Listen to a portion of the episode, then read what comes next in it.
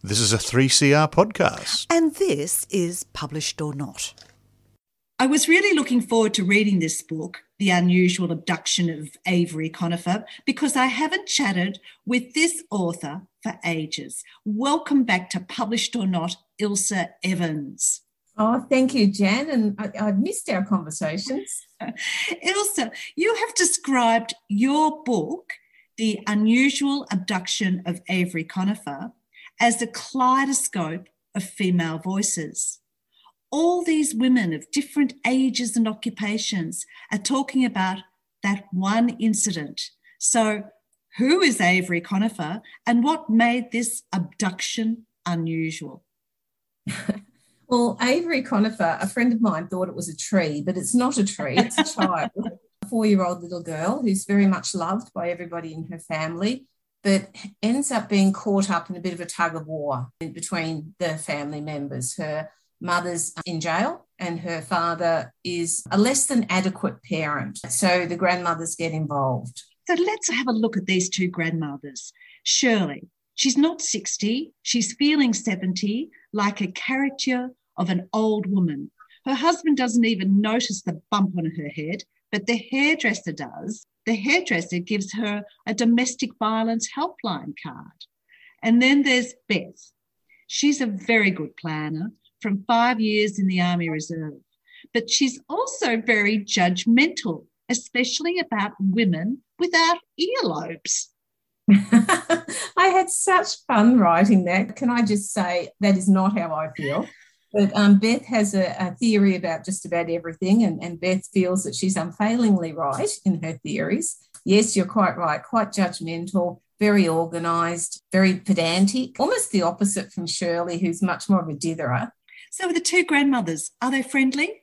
No, no, they're not. I mean, opposites don't attract in this case. And I think Beth looks down her nose at Shirley somewhat, and, and Shirley avoids Beth when possible because she feels like she's being judged. So uh, the two have obviously a lot to do with each other. They share a grandchild. So, for the sake of the grandchild and their children, they've had a lot to do with each other over the years, but they've never really bonded. Shirley's son Daniel is the father, Beth's daughter Cleo is the mother. So, where did you say Cleo was and why? Cleo is in jail at the, the beginning of the book, and she's in jail for contravening an in- intervention order that Daniel took out against her. So there's quite a lot of manipulation and friction and that has gone on in the background of that relationship. So she's in jail, which means that Avery was in the custody of her father. Um, and this is where the problems start to arise. Well, Shirley visited Dan to find Avery at home all by herself. And her annoyance with this upset Dan, so he refuses to answer messages. He's taken leave from his work, and Avery's not at childcare. Then he drops Avery over for a sleepover at Shirley's, and she's thrilled but what does she see at bath time? Well, that's yes. This is the the catalyst, I suppose. She's already got her concerns, obviously, from finding Avery being left at home by herself. But when she gives Avery a bath, she finds um, a couple of bruises, and this, on top of her earlier concerns, gives rise to the actions that then rapidly unfold. Shirley doesn't sleep all that night. She makes plans. So at 5:40 in the morning, She's knocking on Beth's door. Let's hear from page 37. I have a plan. Good to hear. Shirley flicked a glance at Avery as she lowered her voice. I'm going to ring in an hour or so, leave a message saying that I took her to the zoo for the day. Dan will be annoyed, but probably also a little relieved given he went out last night. I figure he'll turn up about mid afternoon, with have a beer with his father. They won't start getting concerned until four, maybe five. I'll get a call on my mobile, and that's when I'll say, I'm sorry, but I'm not bringing her back until you sort yourself out, get some counselling. Maybe move back to our house for the duration. I'll tell him that he has until Friday. Beth's mouth had fallen open. Friday? Yes, I'll be spending the week at the beach. Shirley leaned forward. I'm sure he won't call the police. For starters, I'm his mother. And then there's Avery. He won't want them to see her. All of which means she sat back with a smug smile everything will be sorted in time for Mother's Day. In time for Mother's Day. Well, that's in, in a week's time. Well, Beth tries to work out a better plan, but there's another knock on the door, and this time it's Winsome. She's my favourite character. I had so much fun writing Winnie. Um, Winsome is uh, Shirley's mother. She's 89 years old. And I think she sprung into my mind because I think we often underestimate the older generation, particularly women. We have that sort of almost invisible. And Winnie comes into that category, but she actually uses it to her advantage. So she she doesn't mind too much being a little bit invisible because she's very tech savvy, quite manipulative, and people tend to overlook her. As a quote, being ignored was a superpower of sorts. That's for Winnie. Absolutely. I want to be Winnie when I'm 89, can I say? well, Shirley planned to be away until the following Sunday, which was Mother's Day. She wanted everything cleaned up by then, with Daniel agreeing to do a parenting course. But what did Daniel do instead? Well, he I can't use the language on, on radio that Daniel used, but one can imagine Daniel has got some issues of control and he doesn't take kindly to his mother forcing his hand like this. So he actually delivers an ultimatum of his own, and hence the unusual abduction. The unusual abduction. So I'm not sure what a usual abduction would be, can I just say? I don't think you have usual ones. I mean, I, I think the unusual sprung to me because it's not often you would have grandmothers doing this, though. So the decision is to continue hiding until Cleo comes out of jail. So there's airports, there's hire cars, there's hairdressers, all come into plan. But problems if you meet someone you know, or if you have an altercation in the street that gets filmed. And I've never heard a granny bitch fight. I think I thought that because the two didn't get on very well, it couldn't be suddenly all roses. And I thought there had to be an overboiling, I suppose, a boiling of emotions at some point. So that was tremendous fun to write as well, that scene in the street, but where they they get slightly physical, obviously not, um, nothing like a physical fight like you would think outside a pub or something like that, but they do get slightly physical and they sort of let loose at each other and then realize, of course, that they're being filmed. Um, mm-hmm. As you would be nowadays, nothing yes. can happen on the street without somebody putting up a phone. Well, being away longer required more planning. And this is where Winnie came into her own.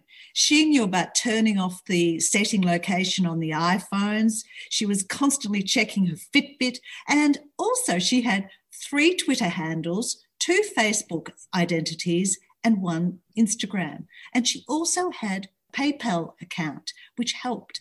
And this is a lovely quote. And as I can see, you loved writing her. Did you have a good nap, mum? Oh, what sort of daft question is that? At my age, the only uh, criteria for a good nap is if you wake up again. Very nice, Ilsa. she also brings some understanding of each other to the women by her get to know each other word game, but it's the USBs. Now, Beth has a dog. And, a, and a miniature schnauzer, because if you go on the run, of course, Dan, as we said, is brought in the police. So there's Elsa the detective. Now, Elsa shuddered whenever there was references to the Frozen franchise. She's she's not quite physically the same as Elsa from Frozen, is she? no, in fact, she's very much different. Uh, Elsa was another one of my favourite characters. I mean, Elsa has mother issues of her own. A mother who was racist, sexist, and homophobic. Yes, yes, she does. and who who texts her probably about three or four times a day from her nursing home. And her partner in policing is who thinks Ella is a plotter is Beck. In complete hmm. contrast. Beck is a stunner. She's younger. She's very career focused. Who refers to this case as the grandmother fiasco. How hard can it be? Three older women, one of them near ancient, a child, and a rather distinctive dog. It's not exactly like looking for a needle in a haystack. And it's Beck who is really concerned about their inability to find them, making them look fools by the media. The media. Why were they most interested in running this story? I think it would be a newsworthy story, wouldn't it? I mean, it is a very unusual abduction. It is not your standard abduction. There's a lot of backstory there. You've got these two older ladies who've never, t- you know, put a foot wrong in their entire lives, plus the 89 year old and the miniature schnauzer, and they're managing to elude the police for this amount of time. So I can imagine that it would grab the attention of the, the media. And in this case, of course, they start making a regular segment of uh, tracking different um, people on the, the programs and what have you. This is Sunday brunch and it's got four women on the panel, all very different and all adding different aspects to these stories. As Zandra, who leads the group on the panel, Grandmothers on the Run Mystery, intrigue, quirkiness. Hopefully, the four year old was cute. Even the pet lovers were going to be glued to this one. This was going to be great for ratings. But then they had to make stories every week. And there's no sighting of these of this. No, I think they assumed just like the police did, though, mind you, I think Elsa's sort of barracking for the the grandmothers body in. But I think the media assumed it would be all done and dusted fairly quickly. And of course, the more it stretched out, the more they had to dig the bottom of the barrel for people to come on their program. During these 52 days, a new female is introduced. Kristen, another quote. She lacked everything a woman of her age should have husband, children, a house. She had been a bridesmaid three times. Another few years, and she might as well start collecting cats. She goes on a Tinder date, and after three weeks, she is in love.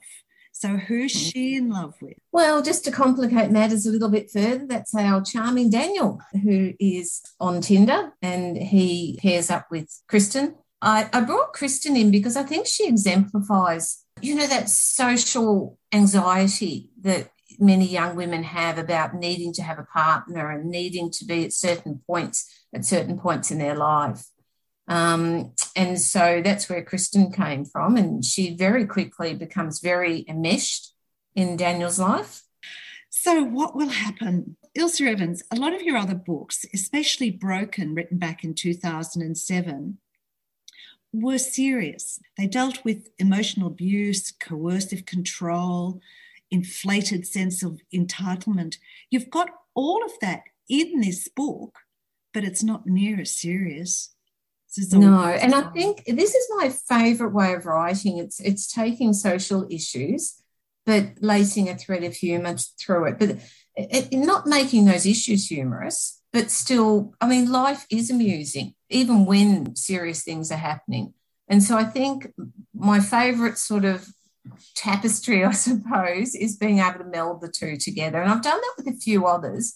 Though, mind you, I think Avery Conifer is one of my favourites. But You're quite right. Broken Sticks and Stones, there was no humour in those ones at all. Whereas this one, most definitely. I started with talking about the kaleidoscope of females. And what you've done here is you've broken away from the stereotypes of females too. You've given each one of these women a real character. Thank you. And I, I, look, they're all flawed. Nobody's perfect in this book. They've all got their quirks and their flaws and their what have you. And I, I think when I first started writing, and it was really about bringing together all these female voices and who are commenting on what's going on, in particular the, the grandmothers, because there's such a wealth of experience in with older women such a depth of humility as well as wisdom. And I, I really wanted to bring that out with this book. Well, I think you did. So, grandmothers may live on the periphery of a family's life, but when Shirley and Beth suspect their granddaughter is being abused, they abduct her with much interest from police, media, and of course their family in the unusual abduction of Avery Conifer by Ilse Evans. Fantastic read. Thank you, Ilse. Oh, thanks, Dan. And now it's David's turn. Negotiating the challenges of adolescence is made all the more difficult when conflict at home and balancing cultural demands are thrown into the mix as well. Sara El Sayed provides a unique glimpse into those concerns in her memoir, Muddy People. So, Sara, welcome to 3CR. Thank you so much for having me. There's a sort of predictable aspect to that divide you face, given your Egyptian Muslim heritage. What was that like facing the school ground, shall we say, given your background? Yeah, it was a, quite difficult to negotiate what I should be doing in the school grounds outside of the family home, you know, because we migrated from Egypt, from Alexandria in early 2002. So that was four months after 9 11. And so there were still these preconceived ideas of what Muslim people are, what they believe in, and what they should be doing or what they shouldn't be doing, um, in, and particularly in Western communities as well. So it was sort of having to deal with those perceptions of us uh, as well as the expectations that my parents and my family had of me, um, you know, as a young Muslim girl, what I should be doing, what we felt was right, uh, and trying to reconcile that with what my school friends thought I should be doing at that particular time, or even their parents or even my teachers thought we should be doing at that particular time was difficult. There are some genuinely funny moments where language is concerned in this memoir. Your father, at one stage, is told to placate someone, a, a resident in a, in a flat. I'm here to make you happy, he says but it's the innuendo in the English language behind that. And he's totally misunderstood. There are all those sorts of things that uh, people have to face. Totally. And that's particularly because um, my father's second. His second language is English, so Arabic is his first language, which is different from my mother and different from us as well as uh, their children. Um, so he faced an extra level of difficulty when it came to not only language, but making those relationships and connections with people here. Often his tone or the words that he said were misinterpreted to something else. And sometimes it was funny like that. And he laughs about that. You know, he tells that story all the time and it's a funny one. Uh, but then sometimes it, people will interpret the way that he speaks as coming across as, you know, aggressive or is being unfriendly when that's not the case at all. Oh, sometimes it's miscommunication, but sometimes it's just people willfully misinterpreting what he's trying to say. It's quite common actually in Australian culture. It goes back to Nino Culotta's um, They're a Weird Mob, the Italian migrant taking on the Australians. But here's a, another thing you also then go into some intimate detail, shall we say, uh, going through puberty and negotiating a one piece bathing suit. And so there's a frustration you have uh, meeting the demands of the culture and the changes you're going through. Totally, yes. So we have this expectation on us, well, as Muslim people in general, not just women, that um, to be modest. And that was something that I, I grew up with, like knowing that you know we don't wear bikinis and you know we, we don't we don't show off too much of our bodies if we can help it and but you know going to school in queensland southeast queensland where it's so hot and swimming carnivals every every child is obviously wearing a bikini. Um, even at the beach they're all wearing bikinis. It's really hard to be like oh why do i have to be the only one not to wear that?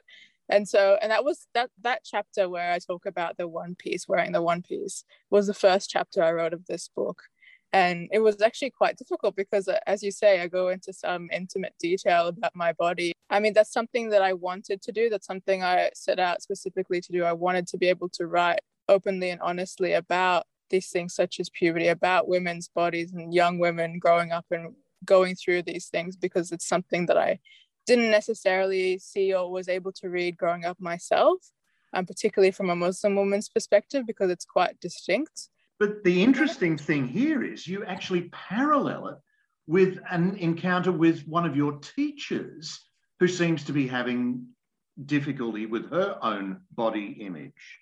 That's right. Yeah. So this was that was a moment when I was um, in primary school where uh, a teacher made a comment uh, implying that we were speaking about her body in some particular way, uh, particularly her chest. Uh, and we were like, as children, we weren't. I think she was just an assumption that she made at that time, which was very weird and very off-putting for us. And yeah, she was she was a white woman, uh, and so and you're right. It points out the fact that these ideas of our bodies and showing parts of our bodies aren't necessarily exclusive to cultural groups. The idea of having to be modest or like feeling the compulsion to be modest isn't exclusive to a cultural group, but it's definitely distinct in how we experience it and how others see us. Now, there's another layer, and there are, in fact, several layers to this memoir. You have an incident where you're playing a Sims game, a simulated world, and we can read this on several levels. Are you simply playing a game? Your father considers it haram to play God like this. But it almost seems to me that this Sims game is serving as a metaphor for what's going on in your own family and in people's lives. That's a good point. Um, my father actually has no problem with me playing Sims. Uh, it's actually a rule that was uh, introduced to me through other pe- other Muslim people who we met here in Australia. Uh, so it comes through the character of a friend, the daughter of one of my father's friends, who sort of judges me for playing Sims because um, that she was told that it's playing God and you shouldn't, you know, that's not something that we do. Uh, so that wasn't necessarily a rule for my father. My father had no problem. Uh, but it, you're right. It's sort of this idea of how, like, controlling people and you know is it okay to tell people what to do when that's exactly how we live our lives? We're told what we what we can and we can't do. Um, and even in that chapter as well it's actually the daughter of um, that friend so the young girl who told me that I wasn't I shouldn't be playing Sims uh, that is actually controlling all of the people in the, you know in the in that particular chapter she controls her father she sort of tells her father what to do and she tells my father what to do and tells my mother what to do. Um, so it's this sort of like fraught idea of what's the moral thing here? Like is it wrong to tell people what to do or are you just saying that because um, you've been told by someone else? But culturally you're also asked not just in the muslim community but in uh, christian communities and the like we're told in some ways what to do, how to behave. That whole cultural imposition is almost like uh, people uh, setting rules by which we must abide. That's right. And that's, I mean, that's an inherent part of living that we all live by particular rules and it's just about understanding the why behind the rule like why does it exist? Like questioning it. And that's something that i've learned as i've grown older. I mean like i still did question them as a child but um, i think as i've grown older it's sort of these rules that have come from my father or if they've come from my family or my culture uh, i'm finding that it's not necessarily more negotiable but there's a greater understanding of why they're in place or why for at that particular point in time, my father or my family chose to raise us that way. Now, there's still yet another level in this memoir. You draw parallels with the development going on in your own family. So you're developing as an adolescent, but your parents are negotiating, shall we say, their marriage. But at the same time, they are advocating for the very principles and traditions that they are struggling with in their own lives, but they're imposing those on you. Yes. And I think that part of this revelation that we make as we grow older that our parents are human beings and that they have their own struggles. And sometimes they say things that aren't absolute and then they change their mind or they, they're negotiating themselves as well as we're growing, they're growing too and that's something that i really wanted to illustrate in this book is that my parents are human and they make mistakes just as i make mistakes and they change their mind um, but they're growing in this system in the same way that i am. And it can be it can be messy but i think that's a beautiful part of it is that as i've grown older i've gotten to grow grow with them as well. Would i be correct in saying there's an element of disillusionment in your father's life in taking on the challenges of finding work and negotiating uh, the Australian uh, social context? Uh, but he, he's also facing cancer as well. How are you portraying your father here? Yeah, I think he has tried really hard for a very long time to be what people expect him to be, to try and change his way and to not become across as, you know, quote unquote aggressive, to, you know, to be accommodating. But there's a certain point in time, and I think that point when my father is like, he's getting his chemotherapy, the nurses around him aren't being very compassionate towards him. They call him difficult because you know they can't find the vein in his arm when they're trying to administer the chemo. And it's just like those moments where it genuinely feels unfair that he's being characterized in that way. So i think that it's just it gets tiring sometimes. I think he's tried for many years to be something. And if there's any point if there's any note of disillusionment in there then i really can't blame him. I think it's been really tough. Well it's exhausting for anybody living between and in two cultures. That's right. That's really what this book is about. Yeah. And more so also for the children of those that have migrated because you're negotiating two cultures. Do you think you claim your independence at the end of the novel? It depends on what independence means. If it's independence as now my family sees me as an agent of my own, that I'm, you know, that now that I've moved on into. I don't want to go any spoilers, sorry, but in terms of being accountable to and wanting to meet my family's expectations, I don't think I'll ever be completely independent. It's sort of a part of our culture where it's not like when you become 18 that you leave and that's it, you're your own person. It's like you're always tied to your family and that's who you are. So you're always trying to make sure that you maintain those connections and uh, yeah, so it's I, I wouldn't say full independence, but I don't think that's that would ever be achievable. Well, Sara, it's an interesting memoir. As I say, it's very layered. There's what is expected in a cross cultural exchange, but I think you go beyond that, which is fascinating. The memoir is entitled Muddy People. The author is Sara El Sayed, and it is a Black Inc. book publication. So, Sara, thank you very much for talking with me today. Thank you for having me. You've just been listening to Published or Not on 3CR. You've been listening to a 3CR podcast produced in the studios of independent community radio station 3CR in Melbourne, Australia. For more information, go to allthews.3cr.org.au.